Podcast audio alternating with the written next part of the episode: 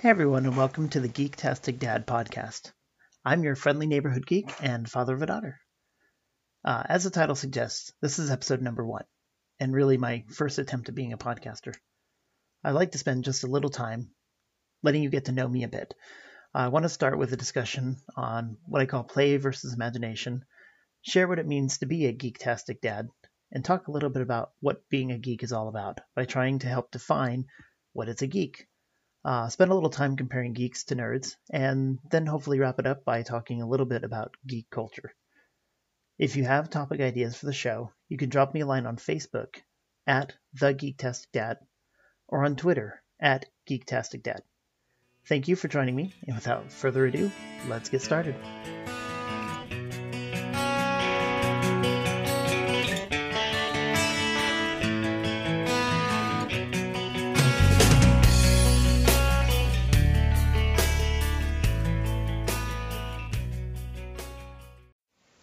I'm recording this right in the middle of the COVID 19 pandemic. I hope that everyone listening to this is staying safe and staying healthy. In my 42 years, I've never experienced anything quite like this. I'm very thankful to have a job I can do remotely, and I'm very grateful that my daughter and I are in a safe place. We have food, we have shelter, most importantly, we have our health. So far, we have been minimally impacted by this, but I know not everyone is so lucky. I want to say a special thank you to those who still go out and do their jobs, very important jobs, despite what's going on in the world. Police, firefighters, doctors, retailers, waste management. You keep this world going and you keep us feeling normal. I know some think that this is more hype than anything, and, and maybe it is, I don't know. But is it worth taking the risk? As of this podcast, there are 392,780 people confirmed to have the virus, and the number is growing rapidly as we ramp up testing. Of those, 17,159 souls have lost their lives. Tomorrow would it be more? What if the coronavirus could turn into something much worse? Isn't it worth being displaced for a few weeks to ensure we stay safe?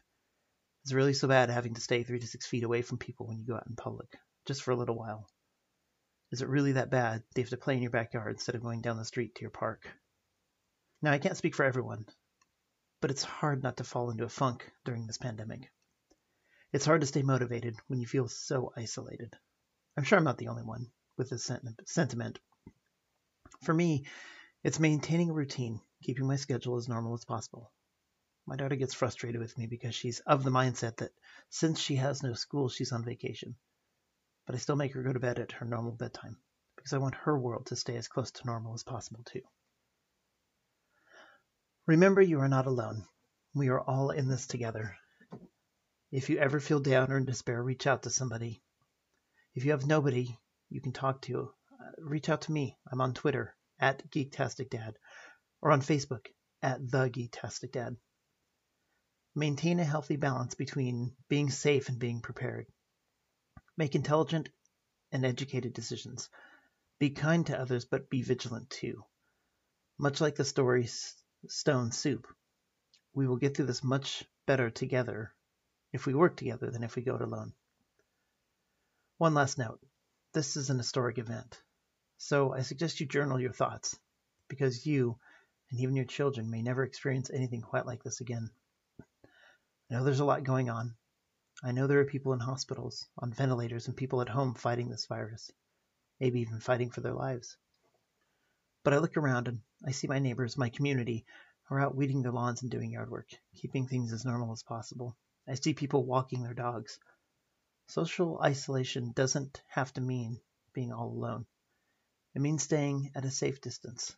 Be neighborly, but definitely be careful.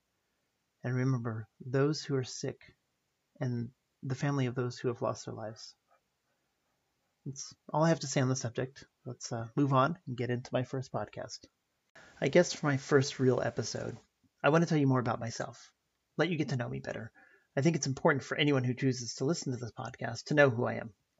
To get this started, I want to talk a little bit about imagination and play. As adults, we have so few opportunities to actually play. And I think for many, the mere idea of an adult engaging in any kind of play or imagination is, well, ludicrous. But I disagree, and I'm sure I'm not the only one. A few years back, I got wind of a new place opening in Pleasant Grove, Utah called Evermore. I stumbled upon it And I got curious, so I followed their Facebook page.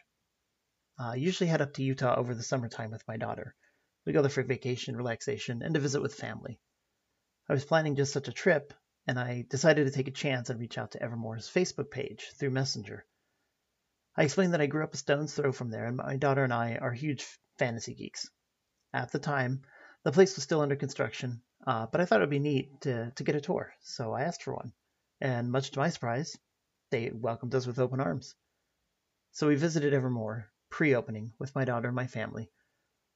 It was filled with like wonder and magic. It was a lot of imagination. Um, we were invited to tour the warehouse first, to see their world behind the scenes, and to get kind of a sneak peek of the vision of what actor producer Ken Bretschneider was building. It was, I mean, it was amazing. They put so much thought and care into so many small details. Uh, some of the decorations they built themselves, but they actually sent people around the world to find unique artifacts that they could buy and ship back for the park. Their costume designers were just on point. Uh, really defies description. And there's no way for me to express just how fantastic this place is. The people that worked there were clearly in love with what they were doing, and so friendly too. Uh, once we finished the warehouse, they took us uh, actually out to the grounds, which was only partially constructed, and uh, laid out the vision of what Evermore was to become. I was in awe. I, we were all in awe. Uh, imagine someone taking a dream you never knew you had and then they build it in front of your own eyes. I mean, this place was a whole new level of cool for me. So we reached the end of the tour, and as we were leaving, my daughter and I ran into Mr. Bretschneider, and he asked us how it went, uh, what we thought of it. Of course, it was amazing. I just, I mean, I gushed. Uh, he then told me, and I quote, Adults don't have many places to go play, and that's what we're building here. End quote. Uh, he was a visionary for sure, uh, and I couldn't agree more with his sentiments. The conversation did get me thinking about the idea of play and how important it is. Some adults, well, they engage in other activities and they'll call it recreation. Uh, when it comes down to it, we grown-ups do need an outlet. We need to play. Uh, I think it's terribly important to engage the imagination. We have since visited the park after opening, and walking into Evermore is like stepping through a portal into a fantasy world. They not only took pride in their decor, but they spent a whole lot of time on the story and history. Every actor, every character, well, they had a purpose and a background. Even went to the finer details about the different types of dragons and dragon lore and the history of the realm. If you're looking more fantasy than your average Renaissance festival can provide, Evermore is definitely the place. We stayed there until we were almost uh, they were almost closed. And before we left, I just had to tour the realm one last time. Leaving me actually leaving there actually made me sad because now I was leaving this fantastic place and going back into the mundane world like a muggle. I really can't wait. Sorry, I really can't wait until our next trip there. If you're interested in Evermore, you can definitely visit them online at evermore.com. I dropped a link into the Evermore uh, to Evermore in the show notes, so definitely check it out. Anyhow, that's my take on adult play and imagination, and it goes way beyond what I've talked about already. Uh, it's why superhero movies are so popular. It's why we have eight Harry Potter movies and two Fantastic Beast movies. It's why we have Lord of the Rings and The Hobbit. I think even as adults, we thrive on imagination, uh, but we just do it differently, maybe even cloak it in something else. I have no shame. I'll tell you, I'm a proud geek. I love to play D&D because it really drives your imagination, especially if you've got a really good gaming group. So if you'd like to share your stories or your experiences, you can send me a message on Twitter at Geektastic Dad or visit our Facebook page at The Geektastic Dad. You can also send me a voice message if you go to anchor.fm slash geektasticdad. Hey, and if you leave me a great message, I'll throw it on my podcast. So take a moment, tell me what you like to do for fun, how you get out there and stretch your imagination. How do you like to play? I would like to tell you what it's like for me to be a geek dad and and to have an awesome geek daughter. First and foremost, being a dad is the most wonderful, most amazing adventure of all time.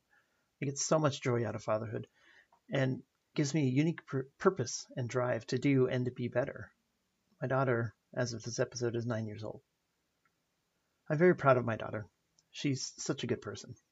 She's kind hearted, giving, well mannered, and if you're wanting parenting advice, know that half of her good behavior is probably biological. Seriously, though, she's an amazing soul. And that alone makes me proud of her, um, proud to be her dad. But the icing on the cake is that she's just a little geek herself. She enjoys Harry Potter. We visit the Renaissance Festival as a ritual every year, and yes, we dress up. And for the last few years, she's been going with me to local Comic Con, though they call it Fan Fusion out here. She enjoys Star Wars, probably more than Star Trek. Maybe have to do a, a podcast on Star Trek versus Star Wars just for fun.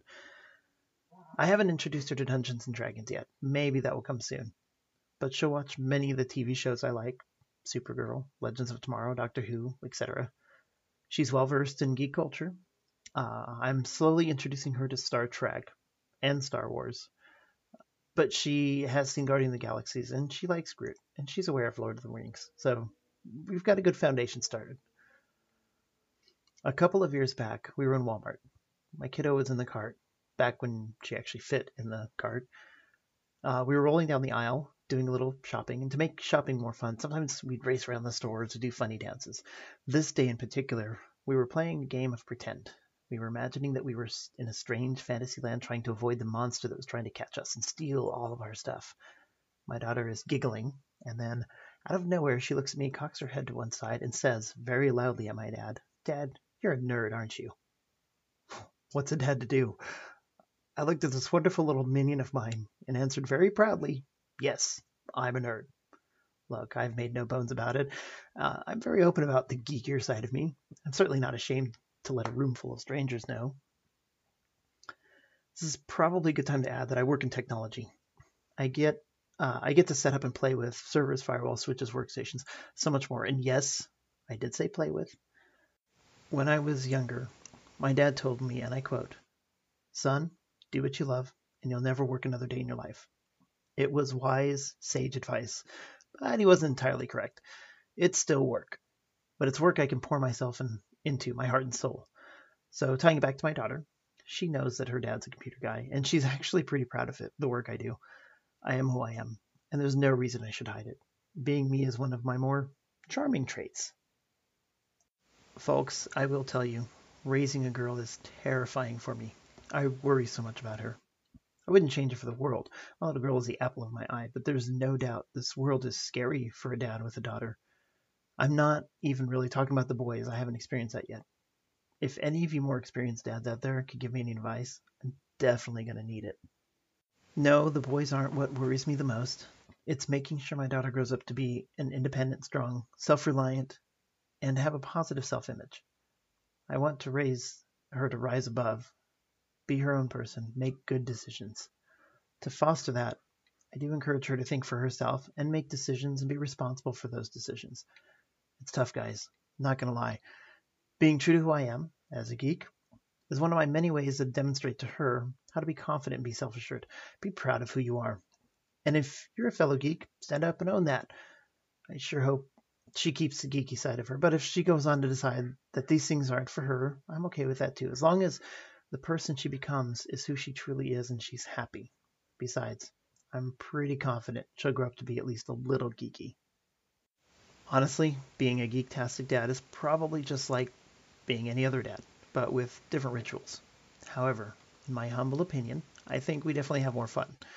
Uh, it means being a part of the fun geek culture, dressing up for cosplay, for Comic Con, uh, getting your garb on for Renaissance Festival, being in more touch with your inner child. I mean, play and imagination. Some might consider that immature, but you know what? I do my part adulting. I work hard, I pay my bills, I provide for my daughter. So what if I decide to dress up as Captain Mal this year's Phoenix Fan Fusion? So what if I enjoy putting together Legos? We're geeks, and we're proud of it, right, guys? Raising a daughter is hard, much harder than I thought it would be. My daughter is nine. She's experiencing things that I've I never have and probably never will. I don't always understand her emotions. Maybe that's a guy thing. For the most part, I'm an analytical, logic driven person. So it's hard for me to know what to do when my daughter's upset. So when I'm when I'm out of ideas, I just hug her. And somehow that seems to make things better. Look, I love my daughter, and I hate seeing her suffer in any way. It's physically painful for me. When she hurts, I hurt. And I think that's just how being a parent is.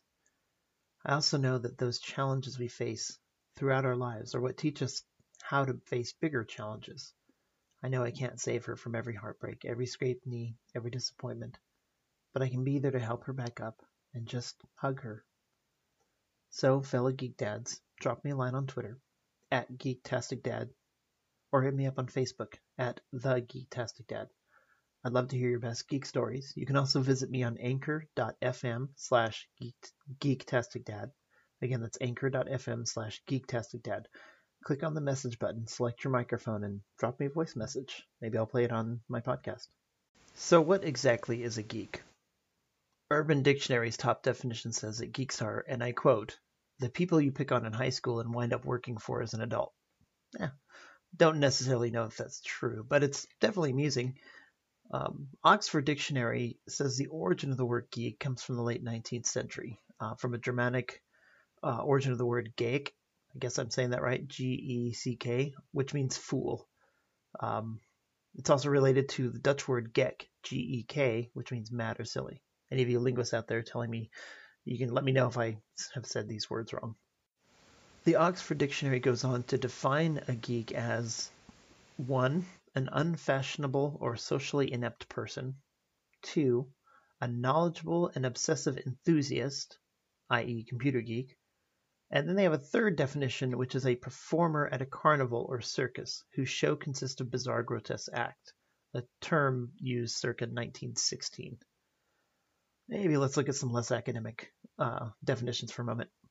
According to computerhope.com, uh, geek is, quote, an individual who enjoys specific topics and spends most of their time learning about the topic or with others who share their interests.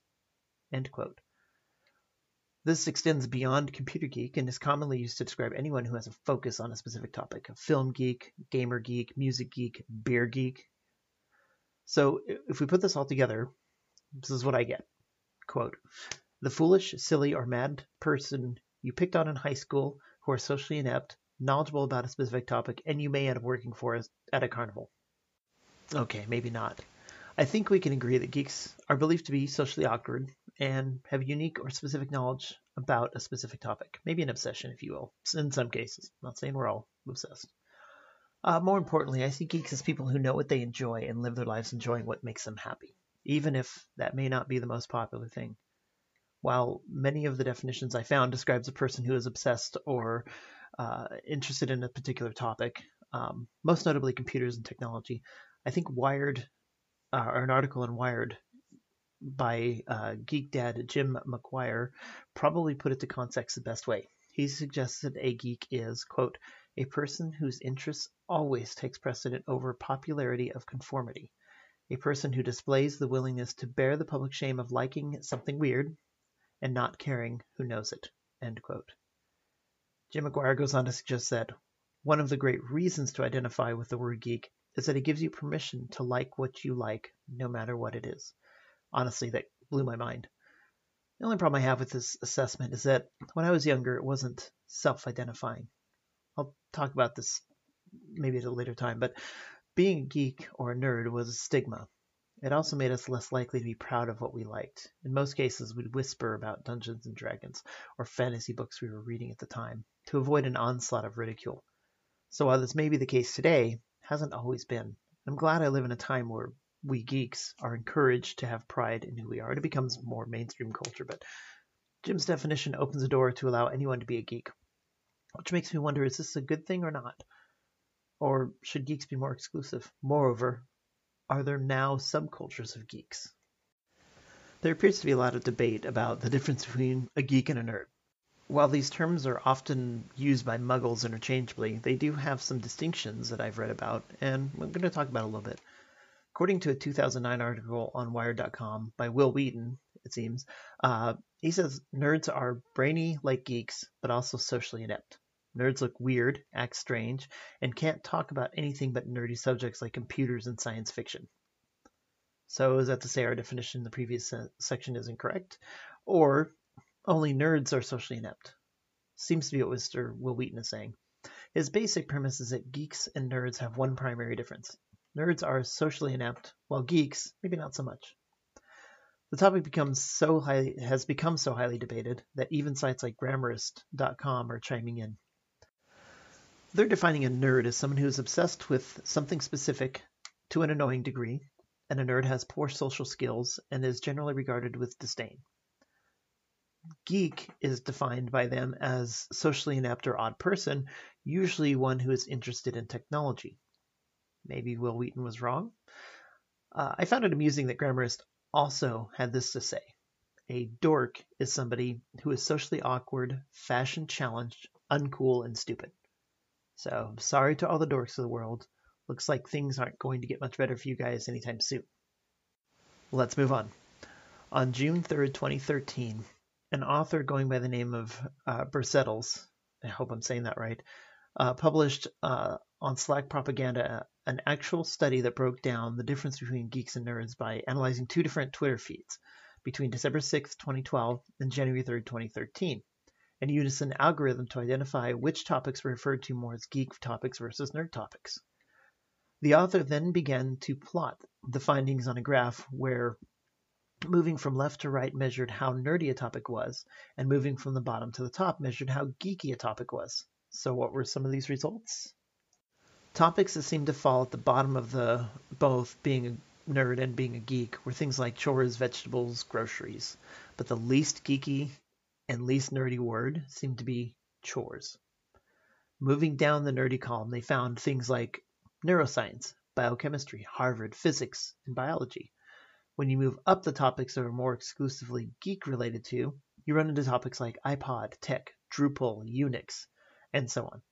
Of course, there were items that were heavily on both the geek and the nerd spectrum, like gamer, glasses, Avengers, Star Wars, comics, Spider Man. So, what was Burr Settles' conclusion?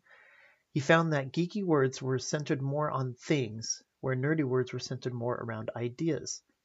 Admittedly, the author of this has also confessed that it was more of a fun way to kill a few hours, not knowing that there was already a whole, as he put it, holy war going on about this very topic.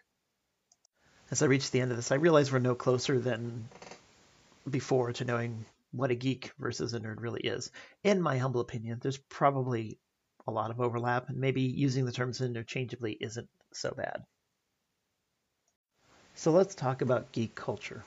I was born in the late 70s and went to high school in the early 90s. Being a geek for me in the 90s was far different than being a geek is today. That much I can tell you from personal experience.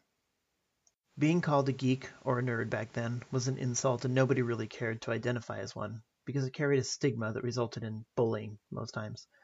Nowadays, being a geek or a nerd is worn as a badge of honor. Quite frankly, I think those of us who grew up living with that stigma, it should be a badge of honor.